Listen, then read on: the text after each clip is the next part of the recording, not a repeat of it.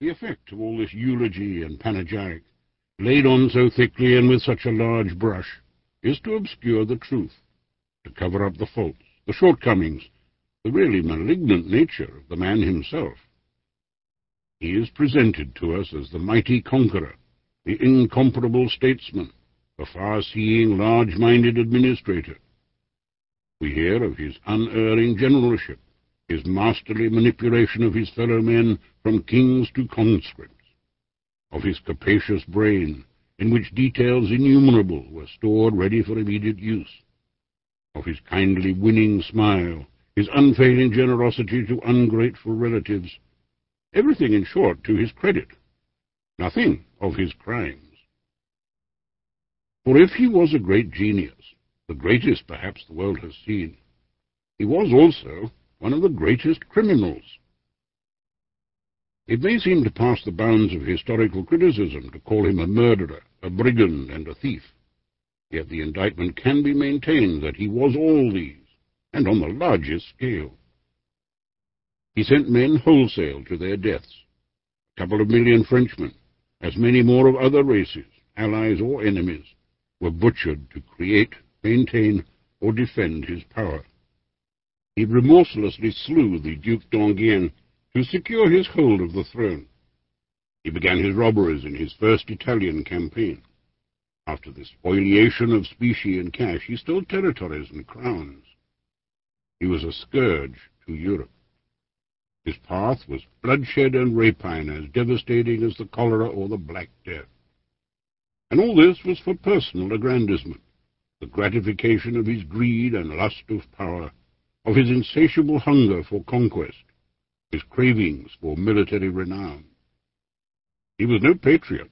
He had no country of his own. Since Corsica had discarded him, he fought for his own hand, not for France. And France, which he had raised for a short space to a pinnacle of great glory, he left, torn and bleeding, depopulated, impoverished, saved only from dismemberment by the generous championship of Wellington. This is the truer estimate of one who was, under some aspects, a devil incarnate, a monster in human form, as he has been described in the pages of Taine, Lanfrey, Seeley, and a few more. This is the judicial view, calm and dispassionate, based on the plain evidence of acts and conduct, rising superior to sentiment.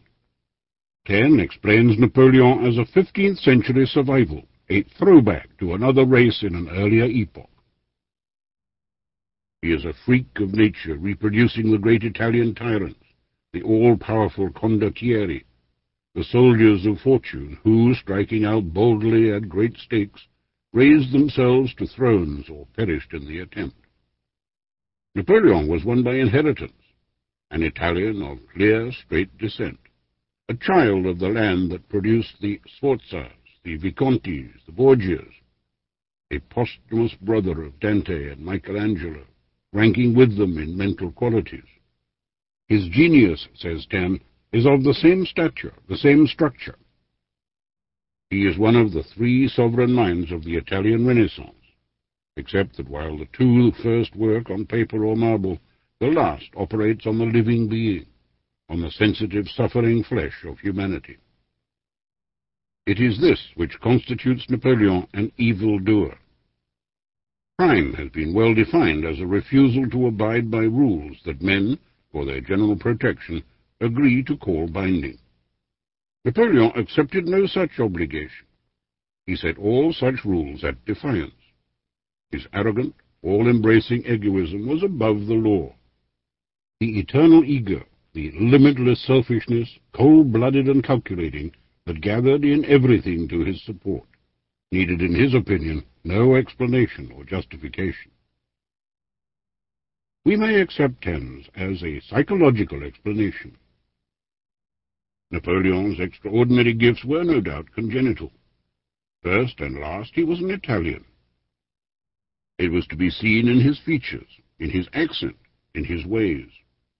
The fine face, with its clear-cut classical profile, the rich lips, the strong, well-modeled chin, reproduced the best type of the Italian antique.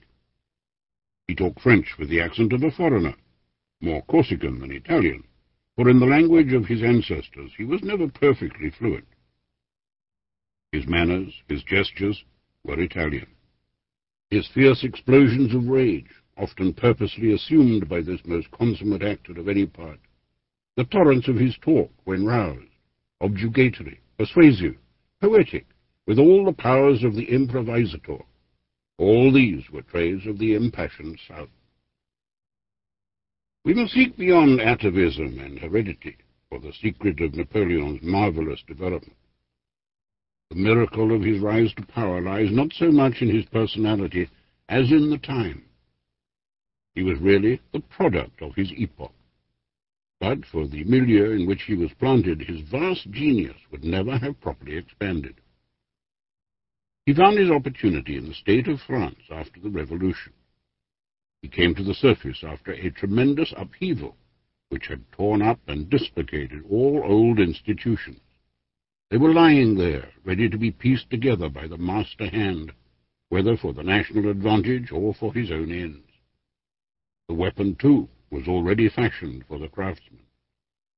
When France, having aroused the antagonism of all Europe, unanimously flew to arms in her own defense, she laid the foundation of her own enslavement by the first unscrupulous soldier that dared to wield the sword. It must never be forgotten that Napoleon did not create the situation that eventually gave him his supremacy. It already existed before he came to the front. More, under different circumstances, had fate so ruled, its advantages, with its tremendous results, might have been snatched at by some other soldier of the Republic. But for the luck that stood by Bonaparte in his early years, the chance that he escaped the English cruisers in the Mediterranean on his return from Egypt, the miscarriage of Kleber's letter that warned the Directory against the coming conspiracy, the death of Hoche, so premature yet so fortunate for his rival that the almost impossible theory has been started that Bonaparte had had him poisoned. But for those happy accidents, some other military adventurer would probably, inevitably, have become master of France. Moreau, Bernadotte, Desaix, Massena, and many more were capable of winning great victories. Supreme power lay within the grasp of any successful soldier. We may go further and wonder whether a smaller man would not have been a greater benefactor to France. A lesser ambition would have been contented with less showy but still sufficiently solid achievements. The immensity of Napoleon's genius, the fever of his restless, far-reaching mind, were as mischievous to his country as they proved disastrous to himself. That there is no exaggeration in this severe judgment of Napoleon, it may be pointed out that he formed much the same opinion of himself.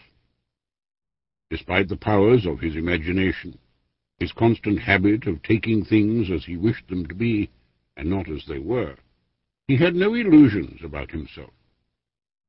He once roundly confessed that he believed it would have been better for the whole world if neither he nor Rousseau had ever lived. Again, when one of his most devoted adherents enlarged upon the regrets that would be felt at his death, Napoleon corrected him. Not at all and drawing in his breath, as with a sense of infinite relief, he said, They'll cry, Oof, we are well rid of him. He never tried to deceive himself as to his real aims. He meant to be master, an autocrat, universal and omnipotent. Yet he had no confidence in the stability of his power, the abiding permanence of his rule. It will last just as long as I do. After me, my son may deem himself fortunate if he has forty thousand francs a year. He deeply pitied his poor, weak little son at the weight of the troubles he would bequeath him. Napoleon Bonaparte was born, according to the official registers, on August the 15th, 1769. Some doubt has been cast upon the accuracy of this date, but if we accept it, we must believe also that Napoleon narrowly escaped being born an Englishman, a strange circumstance upon which but little stress has been laid hitherto. This date has been called in question. It has been said that Napoleon was really the eldest son and Joseph the second, that the Corsican registers had been tampered with in order to allow Charles Bonaparte, the father, to accept the nomination at Brienne for the child most fitted for a military career. Napoleon is said to have himself hinted that he was born in 1768, but the other is the date recorded in history. It is that on which the Emperor's birthday was kept, on his own authority the day on which he assured Bourrienne, when they were at school together, that he was born. The later year has therefore the strongest evidence to support it, and it supports the curious theory, just advanced, that he might have been an Englishman. Charles Bonaparte had been the friend and favourite aide-de-camp of Paoli, and when Corsica submitted to France in 1769, the disappointed patriot urged the young man to accompany him into exile. Napoleon, in after years, was of opinion that his father should have done so. He went further and declared that he would never forgive his father for his desertion of Paoli. Paoli withdrew to England, where other Corsicans followed him. Their children were born in this country, educated here, naturalized here, lived and died here. One, Count Rivarola, served as an officer in the English army.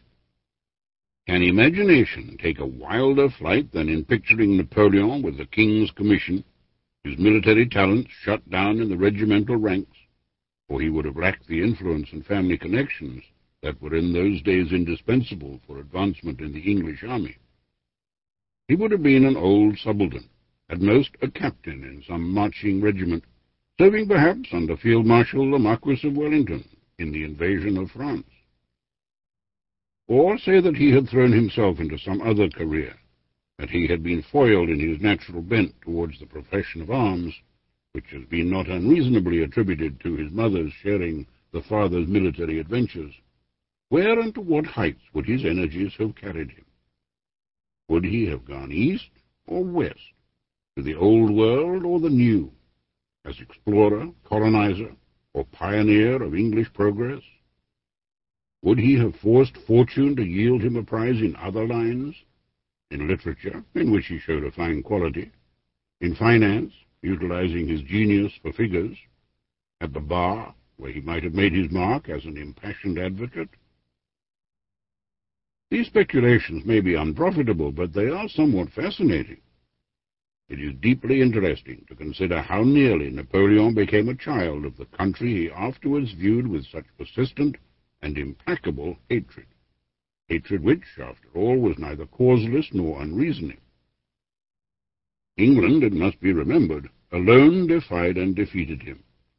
It was England that shattered his dream of an Eastern empire, English ships that broke his naval power, English subsidies that kept continental armies in the field against him, an English general of sepoys first sapped the fabric of his military power. In a word, it was English resistance, English victories over his hitherto invincible troops, that first weighted his soaring wings. English means that dragged him down and completed his overthrow. It was England that flouted and humiliated him most ungenerously, leaving him, the chained and drooping eagle, to eat out his heart on the lonely rock of St. Helena. Authentic accounts of the early years of great men seldom survive.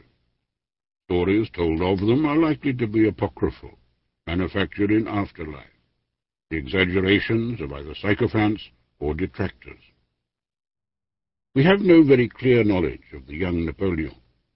He appears to have exhibited no great precocity. If Madame Junot is to be believed, he once nobly shielded a small sister from the consequences of her misconduct for theft of fruit from their uncle, the canon. He bore the blame and took the punishment, to be shut up in a cupboard for three days on starvation diet of bread and cheese, and neither protested nor cried. He was a sturdy child. He might be whipped and would shed tears, but he would never beg pardon. His nurse, Saveria, whom he afterwards loaded with gifts and remembered in his will, said that of the thirteen Bonaparte